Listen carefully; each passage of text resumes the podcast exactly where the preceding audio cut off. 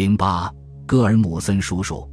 此后，化名格罗莫夫的瓦西里戈尔基耶夫斯基越过边境，进入捷克斯洛伐克，加入了一个规模不大的组织。该组织由假扮成游客的精锐苏联特工和破坏分子组成。他们的任务是实施一系列挑衅行动，制造捷克斯洛伐克即将爆发反革命暴动的假象。他们散布虚假信息，暗示由西方情报机构支持的捷克斯洛伐克右派分子正在策动暴力政变。他们伪造了号召推翻现行制度的煽动性标语，并安放了在包装上印有美国制造的私藏武器。这些武器后来被发现，成了叛乱即将爆发的证据。苏联当局甚至声称，在捷克斯洛伐克发现了一起企图推翻政府并扶植帝国主义走狗的美国秘密计划。瓦西里·戈尔基耶夫斯基战斗在克格勃诋毁与破坏布拉格之春的最前线，和父亲一样，他从未对自己行为的正当性产生过怀疑。奥列格不知道自己的哥哥在捷克斯洛伐克，更别提他干的那些欺骗勾当了。兄弟二人从未就此进行过交流。瓦西里保守着自己的秘密，奥列格对自己的秘密也愈发守口如瓶。随着夏天到来，一个全新的捷克斯洛伐克眼看就要呼之欲出。奥列格坚持认为莫斯科不会进行军事干预，他们不会入侵的。他肯定地说：“他们不敢。”一九六八年八月二十日夜晚。在苏联主导和其他华约国家协同之下，一支拥有两千辆坦克和二十多万人的部队越过边境进入捷克斯洛伐克。鉴于捷克斯洛伐克根本无力抵抗苏联强大的军事力量，杜布切克呼吁民众不要抵抗。到第二天早上，捷克斯洛伐克已被占领。苏联重申了勃列日涅夫主义。任何华约国家企图否定或变革正统共产主义的行为都是不可允许的。苏联必须使用武力加以纠正。布拉格之春结束了，新的苏式严冬降临。苏联的武装干涉令奥列格·戈尔基耶夫斯基感到震惊和厌恶。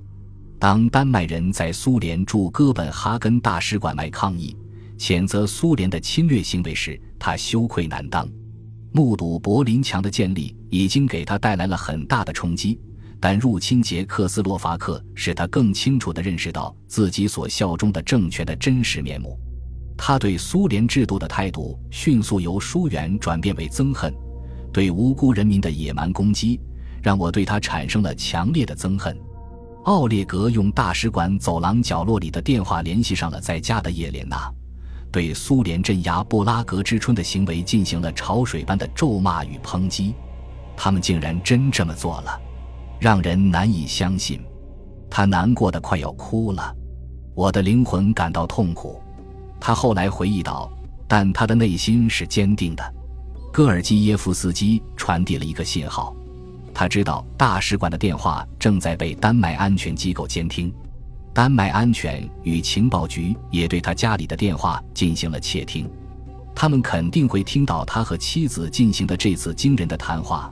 注意到戈尔姆森叔叔并非克格勃机器上看似毫不松动的一颗螺丝钉，这一通电话并非向对方传递的明确信息，相反，这是一种暗示，一次情感接触，一次让丹麦人和他们的西方情报界盟友察觉到自己感受的尝试。他后来写道：“这是自己第一次故意向西方发出信号，然而西方没有注意到这一信号。戈尔基耶夫斯基进行了试探，但没有人留意。在丹麦安全机构截获和掌握的大量信息中，这一看似微小却意义重大的暗示没有被人察觉。来自捷克斯洛伐克的坏消息接踵而至。戈尔基耶夫斯基开始想到斯坦尼斯拉夫·卡普兰。”他大学时那位性情直率的朋友，当苏联坦克开进他的国家，斯坦达会作何感想？此时的卡普兰非常愤怒。在离开苏联后，加入捷克斯洛伐克国家情报机构——国家安全局之前，卡普兰曾在位于布拉格的捷克斯洛伐克内务部工作了一段时间。他尽量隐藏了对不同政见者的同情。虽然对1968年的事件感到极度沮丧，但他保持了缄默。镇压布拉格之春导致了一波移民潮。面对苏联的侵略，大约三十万人准备逃离捷克斯洛伐克。卡普兰开始搜集秘密，打算加入他们。一份来自莫斯科的电报宣告，戈尔基耶夫斯基的丹麦任期即将结束，停止开展活动，进行情报分析，但不要再采取行动。莫斯科中心认为。丹麦人对戈尔基耶夫斯基同志表现出异乎寻常的兴趣，他们可能已经确定他是一名克格勃情报人员。截获的电台消息表明，自从奥列格抵达丹麦，他平均每隔一天就被跟踪一次，频率高于苏联大使馆的任何人。莫斯科不想引发外交事件，因此在哥本哈根任期的最后几个月里，戈尔基耶夫斯基的任务就是研究克格勃的丹麦工作手册。戈尔基耶夫斯基的职业生涯与良知正处于十字路口，他对捷克斯洛伐克事件充满愤怒，但他还未下定决心离开克格勃是不可想象的。但他在思考自己是否可以调离运作非法特工的岗位，加入刘比莫夫的政治情报部门，从事更加有趣也不那么肮脏的工作。戈尔基耶夫斯基开始在工作上和生活上陷入僵局。他完成领事工作和叶莲娜争吵，心中暗藏着对苏联体制的厌恶，又对西方文化如饥似渴。在一个西德外交官家中举行的聚会上，他和一个年轻的丹麦人攀谈起来。这个丹麦人十分友好，似乎已经喝醉了。他似乎懂得不少古典音乐的知识，还向戈尔基耶夫斯基提议一起去酒吧。戈尔基耶夫斯基礼貌地回绝了，解释说自己还要回家。这个年轻人是丹麦情报机构的一名特工，两人在聚会上的攀谈是一个未遂同性恋陷阱的第一步。奥列格对同性恋色情刊物表现出的兴趣，促使丹麦人设下了一个桃色陷阱，用间谍行为中最古老、最卑鄙但也最有效的技巧之一，又使他上钩。他们不太清楚计划为什么会失败。是这种勾引被训练有素的克格勃特工识破了吗？或者只是因为陷阱中的诱饵不合他的口味？真实原因其实很简单：戈尔基耶夫斯基不是同性恋，他根本没有意识到有人故意和他搭讪。和小说中的描写不同，间谍行动很少完全按照计划进行。受布拉格之春失败的刺激。戈尔基耶夫斯基向西方情报机构释放了一则暗示，但没有被察觉。丹麦情报机构基于错误的假设，试图引诱他上钩，最终谬以千里。双方都进行了尝试，但没有取得成功。现在，戈尔基耶夫斯基要回国了。一九七零年一月，戈尔基耶夫斯基回到了苏联。此时，国内的政治环境比他三年前离开时更加压抑。勃列日涅夫时代的教条主义思想似乎榨干了苏联社会的所有色彩与想象力。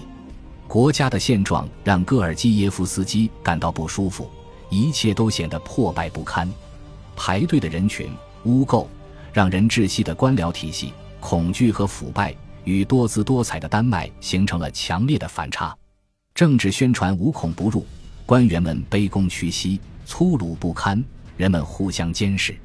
莫斯科到处弥漫着煮熟的卷心菜和堵塞的排水管的臭味，一切都不在正轨，人们脸上没有笑容，和外国人的正常接触会立即引起猜疑。音乐让戈尔基耶夫斯基最受折磨，扬声器播放的爱国主义音乐响彻每条街道，内容无外乎官方政治宣传，枯燥、低沉、无孔不入的斯大林之音。戈尔基耶夫斯基感到自己每天都在被意识形态的刺耳之音攻击。他重返 S 局工作，叶莲娜则在克格勃第十二局任职，负责窃听外国外交官。他被安排到监听斯堪的纳维亚国家驻苏大使馆和外交人员的岗位，并被晋升为中尉。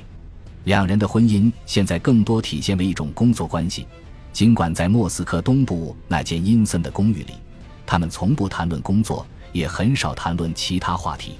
接下来的两年，按奥列格的话说，是一段进退两难、微不足道的时光。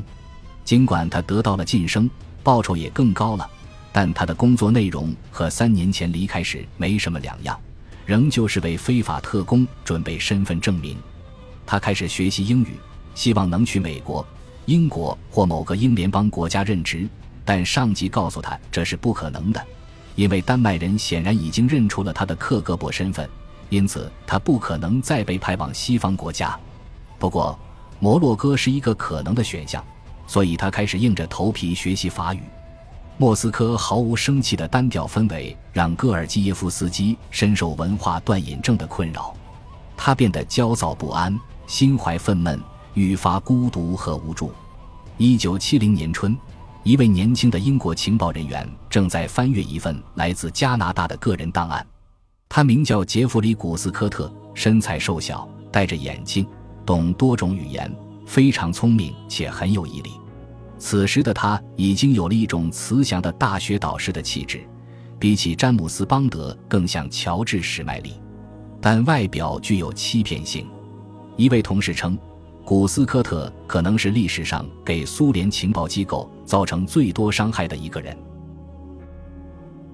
本集播放完毕，感谢您的收听，喜欢请订阅加关注，主页有更多精彩内容。